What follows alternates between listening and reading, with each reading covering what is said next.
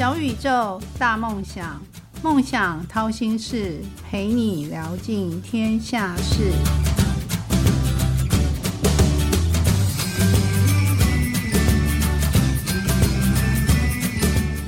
欢迎来到梦想掏心事，小宇宙，小小问大大，我是主持人王小小。听众朋友们，身边是不是有失智症的阿公阿妈或者是朋友呢？失智症其实并不可怕，可怕的是我们对这个疾病不了解。那我们如何可以透过不同的领域的人一起来关注这个失智症早期的一些现象？即使你是念的服装设计系，或者是广告设计系，或者是留设系，都可以。那今天小小邀请的这位嘉宾，他其实就是树德科技大学大四的同学。他们就透过他们自己的设计作品，关心失智症这个领域。那失智症这个领域其实是一种疾病。那用艺术的呃领域的一个创意的发想，将很难理解的失智症的各种状况啊，透过他们的作品，告诉我们大家怎么样去接近，怎么样去照顾这些病人。那今天我们就来欢迎。这两位树德科大的同学来到现场，就是主要的成员啦。一个是郑佳慧，一个是黄云轩。那可以请佳慧来跟大家打声招呼吗？介绍一下自己。Hello，大家好，我是来自树德科技大学的流行设计系第二十二届的郑佳慧。然后我是主修视频组，然后我们的作品是静态组的《In My Eyes》，就是得奖的作品是《In My Eyes》。那云轩呢？大家好，我是树德科技大学流行设计系，然后主修是视频组，我叫黄云轩。笑笑有看过你们的设计作品，你们的作品是《In My Eyes》，那为什么会想要用自己的创意的作品去诠释失智症这个领域？待会我觉得可以好好的来聊一下，因为我们节目有一些固定的提问，还是要先。不能放过你们！想要知道你们到底是呃内在，你们来跟我掏心啊！你们心里面到底是想什么？先让小小来了解你们。你们两位可不可以先简单的介绍一下？我觉得呃，佳慧你先说，你觉得自己像什么样的水果或什么样的菜？嗯，我觉得我自己很像拿铁。嗯，就是嗯，我自因为我自己很喜欢喝咖啡，但其实我喜欢喝的，其实最喜欢喝的不是拿铁，但是。就是在喝过那么多种类的，不管是豆子啊的咖啡，还是这种调和型的，我自己觉得我的个性蛮像拿铁，就是因为拿铁就是比较温和的那种口感，就是我会觉得说，同样虽然说温和，就是也也可以说是奶茶，但是我觉得我好像也没有到奶茶那么真的到那么温柔，嗯，所以我觉得可能拿铁就是它还是会带有一点咖啡的那种苦味。但是同时，它也有牛奶那种柔和的味道下去做调和。是的，对。那云轩呢？我我觉得我像柳丁，就是嗯，可能吃起来比较，可能就比较甜一点吧。但是其实它又不一定每一颗都是那么甜，它可能是还是有一些比较酸一点的味道。这样就是我可能大家这样子看相处下来都会觉得人还蛮不错，但其实还是有一些点。是让人家觉得可能他不一定会遇到，但是嗯遇到了，那可能就会比较不一样，这样子看到我比较不一样的面相。可是嗯，据小小的经验，我们常去餐厅最常点的就是柳橙汁，哦，就现榨的柳橙汁或者是芭乐汁，所以柳橙是最大最被大家所接受的哦。那你们两个都是在同一组嘛？这样的一个组合，其实呃，你们有没有在这组合磨合的过程，你们组员？然后是怎么样聚在一起的？有没有什么挫折？就是你们刚开始要达成共识的时候，有没有遇到什么不一样的想法？然后怎么样拉锯？然后怎么样找到共同的理念去完成这个作品？哦，好，那我这边先介绍一下我组员还有老师好了。那我们组员是组长是佳慧，组员就是我云轩，然后还有那个抒情雨桐。然后我们会聚在一起，其实也算是佳慧跟我有达到一个共识，因为我们其实都是呃，我们指导老师叫肖怡，肖怡老师，对我们都是老师的助教。然后我们两个也就是因为都跟在老师身旁，然后就也有学貌似、学皮包这样子，然后就哎，其实做事其实蛮都蛮合得来的。然后我会再找抒晴，还有雨桐的话，是因为我们也一起就是上过课，像雨桐他也是视频组，然后我们就是大家一起上主修课，然后整个相处下来，其实也会觉得他人很好啊，然后蛮活泼、蛮能沟通的。然后抒情的话是他比较不一样，他是知频组，然后会找他也是之前有共事过，然后也觉得他蛮古灵精怪的，然后会提供一些蛮酷的点子，然后我们就这样子聚在一起。对，然后指导老师就找肖一老师，因为他也是就是貌似跟皮包这样子这两样的就是非常厉害的老师。所以你们就是四人组咯。对，我们是是新 F 四，对，就是你们留色系的新 F 四。嗯，好，那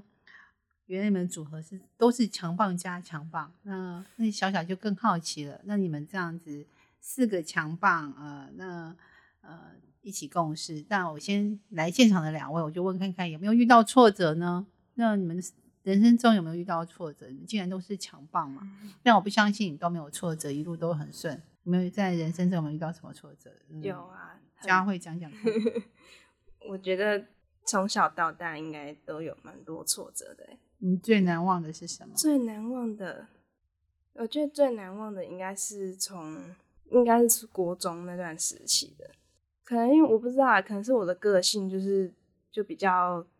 我比较安静。的那种，就是不太喜欢表达自己的情绪啊，或是一些想法之类的。然后可能我待的那个班级就比较不喜欢这种个性的人，这样，所以就是会不知道为什么被刻意针对这样。然后就是我会有点也不太懂为什么，就是他们会做一些可能，宝宝他们是关心你，故意要逗你啊。哎，这我就不晓得。然后还有加上就是哦，我觉得。国中那段时期的，虽然有是，嗯，那个时期觉得蛮痛苦的事情，但是到放到现在来看，却意外的有用处的地方，就是痛苦意外有用处。呃，小小不太懂哎，怎么痛苦可以有用处？那我也要很多痛苦。呃，就是呃，像是我们那时候的导师，他是他本身是教国文的，然后他就所以他非常的注重他自己。带的那个班级的国文能力一定要很好，就考试什么，我们那时候考试都考，他就自己出考卷，然后超级难的。然后就是那个时候，就是只要就是他觉得，比如说他觉得你的程度应该可以考考到九十分的，但是我可能只考到八十二分、八十五分那种。然后我们罚写，就是等于就是可能少一分就是写五次的那种。哇，这个老师太强了！就是不那那我们不是要变成那个 哦快手了，才能把那罚写写完。大家就是为了不想写罚写，所以我自己会觉得国中那段时期是我从小到大念书最认真的时。然后因祸得福，然后那时候也塞了，因为我们老师也会强，就是也会强迫我们要可能看书，还有列书单。给我们，就是说，我希望这些书你们，就是哪些是必看，哪些是可以去看看，什么之类的。他会可能每个月会让我们可能写几本书的心得，然后要从自己从里面找一些觉得也还不错的句子之类的那种。然后那时候都觉得超麻烦，就超讨厌写这些作业。是，所以严师果然出高徒。对，但是就是后来就是放到现在来看，像嗯，我们 B 展。主题就是我们的呈现，其中有一项是写了一本故事书，对，然后小小也是被那本故事书吸引的，对，然后里面的文案就是我负责的这样，所以就是负责那个故事书《因马爱子》的故事故事撰写人，嗯，是的，哦，所以你是优写手喽，对，但是刚好是有机会拜读啦，就是小小就被里面的故事有一点感动，嗯，所以我觉得蛮 你是你是用到情感去写的。那呃，云轩吗？有挫折吗？还是你？我看你每天都笑笑的。哦，我好像是一个比较健忘的人，所以就蛮多人可能都国小、国中的时候，可能都会遭遇些什么。当然，我也就是家庭的部分也是有一点小状况，但是我觉得这也没有因为因为家里怎样，然后而变让我有太多的改变吗？我觉得就是我还是像以前那样，就是也比较看得开、想得开。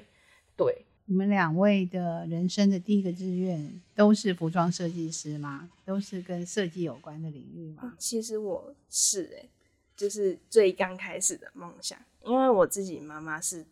她以前也是念服装科，然后她现在的工作就是是在做修改衣服的，然后可能就是从小看到她就是在面车车补补啊，然后缝东西什么，就看了就很有兴趣。是其实我最小时候，我那时候。因为我觉得妈妈做那些东西很好玩，所以那时候就跟她说，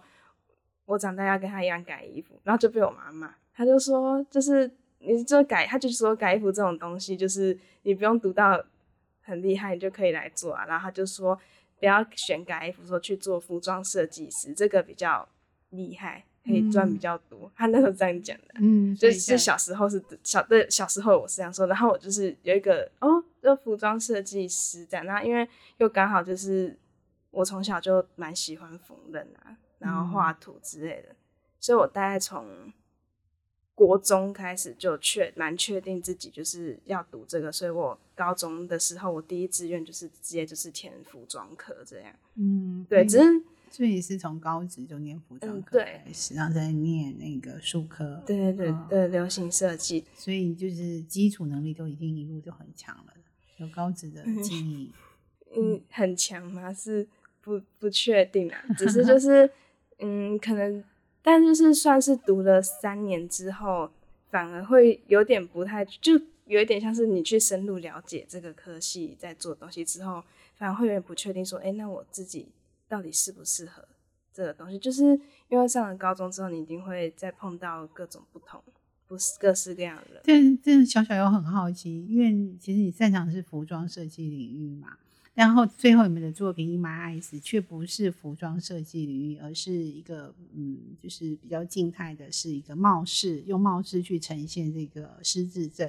那是怎么样的源源自什么样的想法，让两位就是可以还有你的组员总共四位嘛，新 F 四怎么 样发想发想出这个？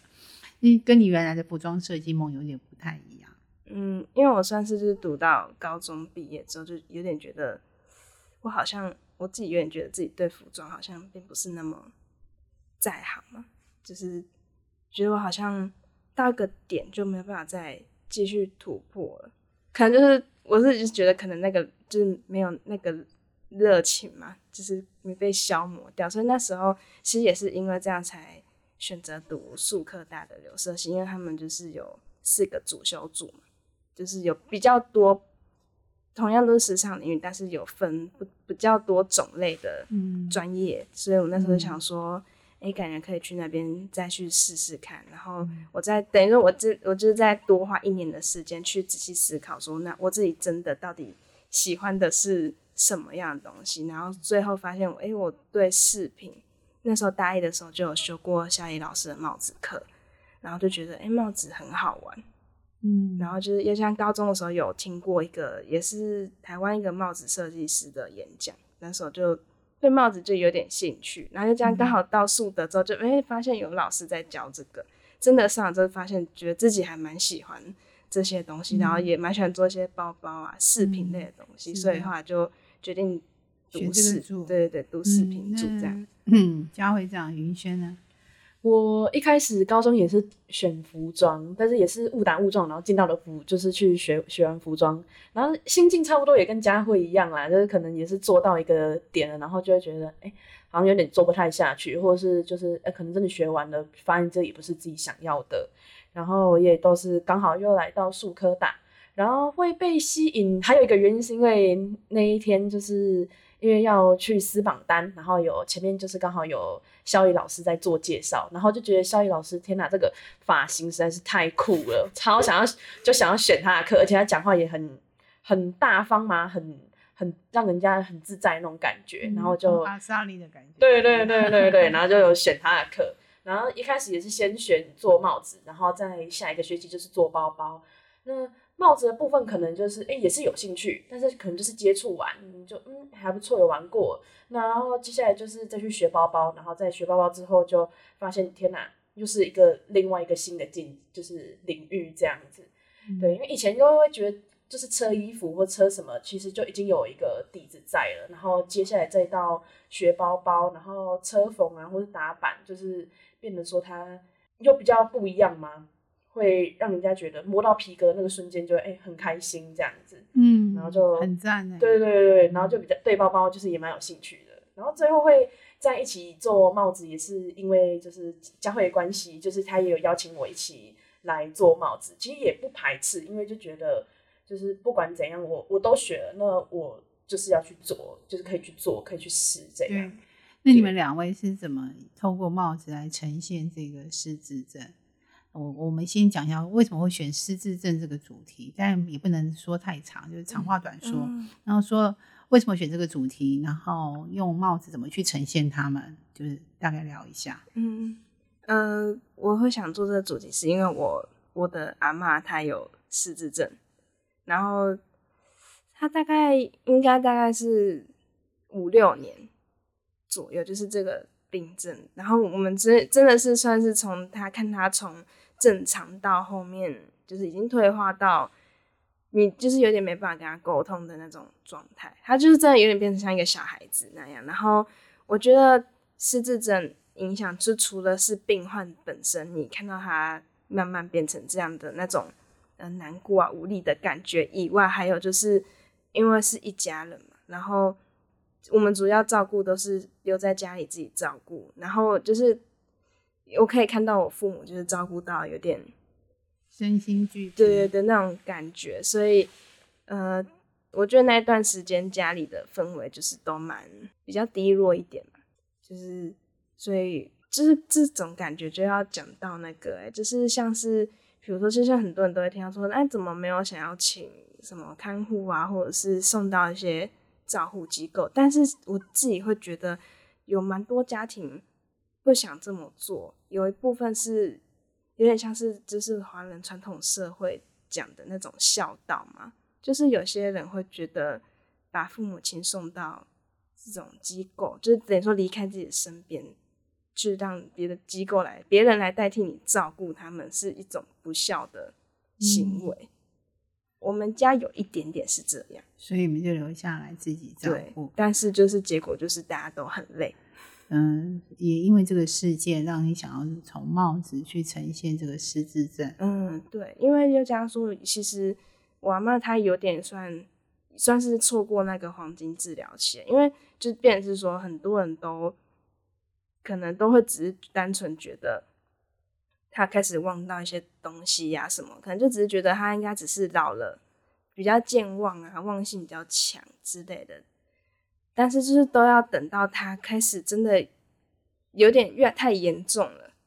就是开始已经有点哎，他甚至会指着 A 说是 B 的那种感觉的时候，才会突然觉得哎，他是不是真的是失智症，真的有问题，然后才会去带去做检查。嗯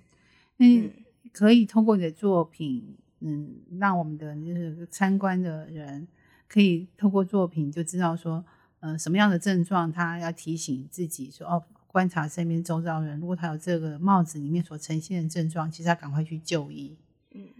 嗯，我我看到的作品好像是有这个部分嘛。嗯，对，有几个症状嘛？要不要简单的说一下？啊，我们因呃，因为我们主题其实是拿失智症里面的路易斯体失智症抽出来做，然后因为这个失智症它比较特别的点是，就是这个名字大家大家比较熟悉的都是阿兹海默症啊。这种，但是就是其实路易斯里失智症，它是占退化性失智症里面就是盛行率第二高的。然后，但是其实很少，比较少人知道这个名字。然后，它也是在医疗上会比较容易被误诊，可能会被误诊成是阿兹海默症，嗯，或是一般什么其他的那种失智症之类的。然后，我们是当初就是在嗯在研究这个的时候，是觉得它，哎，它里面。有一些蛮特别的症状，像是他会病患会容易看到幻觉，会有幻听、幻觉的部分。然后他们在睡眠的时间点会很容易一直做梦。就其实我觉得做梦不是一件很容易的事情。你会发现他忘掉事情的频率可能会很高，就是比如说，那失智症的话，他们以前的事情会记得蛮清楚的，但是比较近期发生的，他们就会比较容易不记得，或是错乱掉。那或者是他们会一些在记忆上的时间顺序会颠倒，对颠倒，或者是会不同的事件穿插在一起的那种。嗯，还有不同的穿越剧。对对，其实其实我觉得这点蛮有呃，不能说有趣，但是是那时候我阿妈她就是她就是也有这样的状况，然后她会把很多不同的事件拼成同一件事情。然后那件事情就会让人觉得蛮好笑的，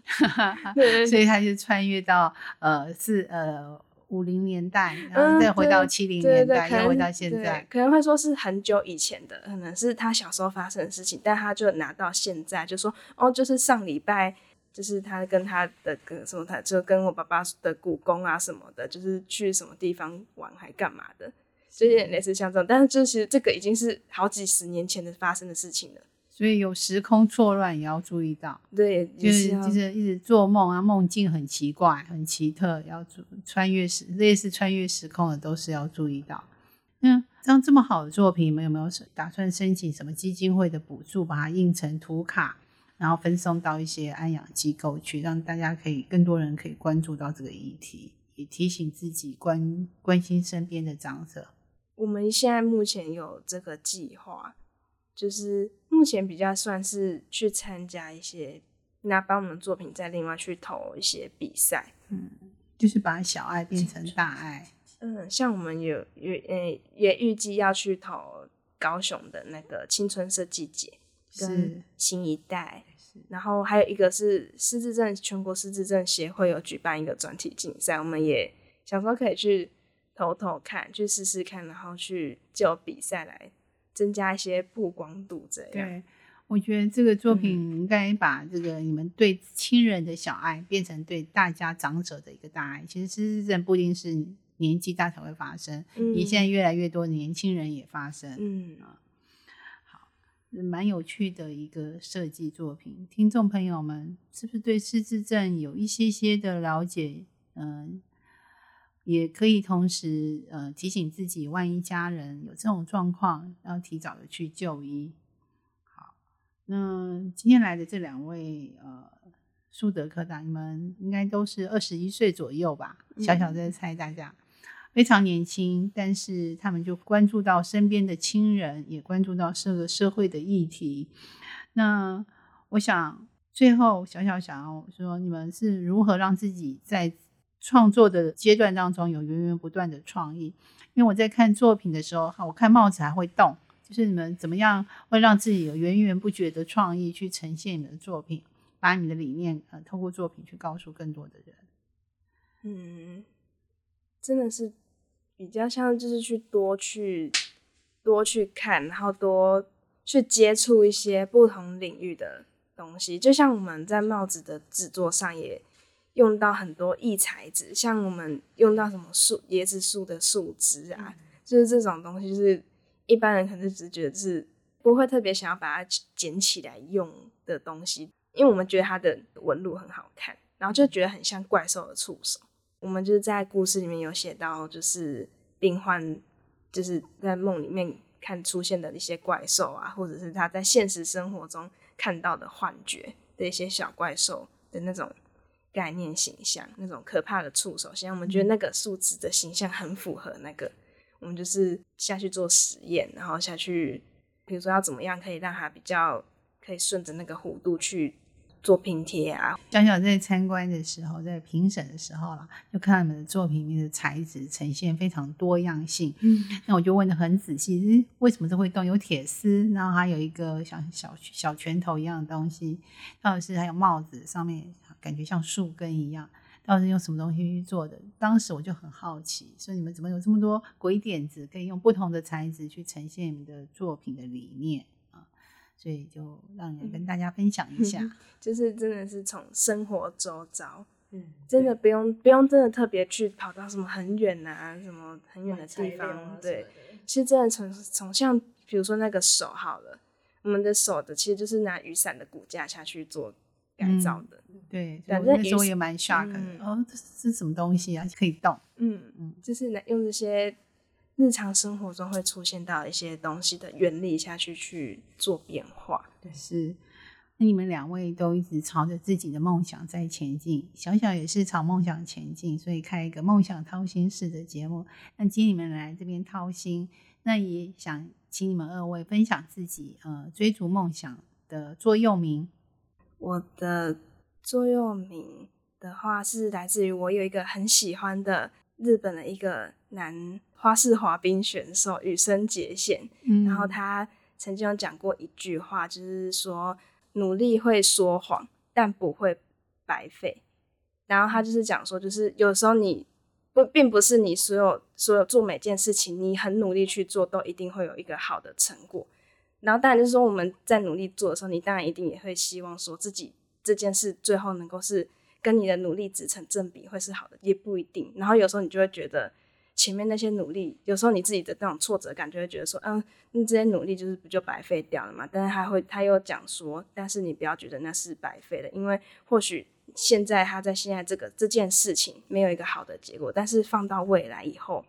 你之后再去在某件事情说，哎，你当初付出的那些努力，会在往后的事情回报给你。嗯，对，很好的分享。嗯，云轩呢？哦，我的部分嘛，我也是我自己很喜欢的偶像，然后他是，呃，他是一个韩国的团体，然后叫 The Boys，那他是里面一个成员，然后他叫池昌敏，然后他，我觉得他传导给我的就是观念，其实跟我很像，就是因为我们生活当中一直会想要去追逐一些让你觉得会幸福的事情，但是你越是追逐，他可能越会跑走，这样，所以我比较。很喜欢他这样子给人的感觉，就是会觉得，哎，你好像也不用太刻意去追求，说你一定要一定要很怎样很怎样，很幸福很快乐什么的，就一切就是比较像是顺其自然、随波逐流那种感觉。对，但就是还是要努力啦，对，就是不用太去刻意追逐幸福，这样，但就是还是得努力。对，就是说你的座右铭是不用刻意追逐幸福，但我要努力。对，有一点像这样子，因为如果你去追求那些，就是追求那些幸福，或是你很努力在一直在做什么，你一直想要有一个回报，你反而会有一点被吞噬掉，就是说就会忘记初衷。对对，忘记初衷那种感觉。对，很快的，今天小宇宙小小问大大节目也要进入尾声了，谢谢今天两位不同的嘉宾带给小小不同的视野。听众朋友们，记得留言给小小。如果你想听哪位大大的分享，小小都可以帮大家完成心愿。那现在请两位，要不要用六十秒做一个小小的总结？可以打一下，嗯，说一下你们的数的，或者是说介绍一下你们的 IG 都可以。好，那就是因为我们就是在这次的壁纸的专题啊，我们有做一本书，我们那本书名叫《怪兽走开》，然后它就是会有总共。十个章节的故事，那故事分别会对应到路易斯体失智症的一些病症，然后和我们自己去分析一些案例之后去做创作出来的角色们的一些心境上的变化。那我们会近期会再把它做一个重新的整理编排，然后我们预计会出书，会再重新就是对正式出版，就是申请 ISBN 编号这样那。就是如果大家有兴趣的话，就是可以关注我们的 IG。书名叫做什么？呃，书名叫《怪兽走开》。是，对，书《怪兽走开》这本书，小小有看过，因为当初小小是被这个里面的手绘能力，这个作者的手绘能力很强的这个作者给吸引住。但其实它里面是讲了有关这个疾病的各种的症状，其实真的是蛮好。那我是不是可以要求你们一定要做电子书，可以分享给更多的听众？除了纸本的之外，也有电子书。嗯，有会，我们就是两种都会做，因为考量到电子书毕竟比较方便嘛，就是现在大家手机什么这样。那之后我们要怎么追踪呢？要想要索取这个书的电子书，好，那就是可以追踪我们的 IG，然后我的 IG 是嗯 HUI，然后点 H 点 XIAO。你再说一次好吗？怕听众没听清楚。我的我的 I G 的名称叫做 H U I 点一点，然后 H 一点 X I A O 这样。书名就是《怪兽走开》。是是，好的，谢谢两位今天这么棒的分享。嗯，关注到社会议题，关注到家人，美好与成功都不是偶然。曲曲折折的闲心事，到底练了什么绝学，沾了什么秘方，才能够一路向梦想靠近？快来掏心事，用一杯咖啡的时间，小宇宙小小问大大，与你一探究竟。谢谢今天的佳慧跟云轩，谢谢两位，拜拜喽。好，谢谢大家，拜拜拜。梦想掏心事，掏尽天下事。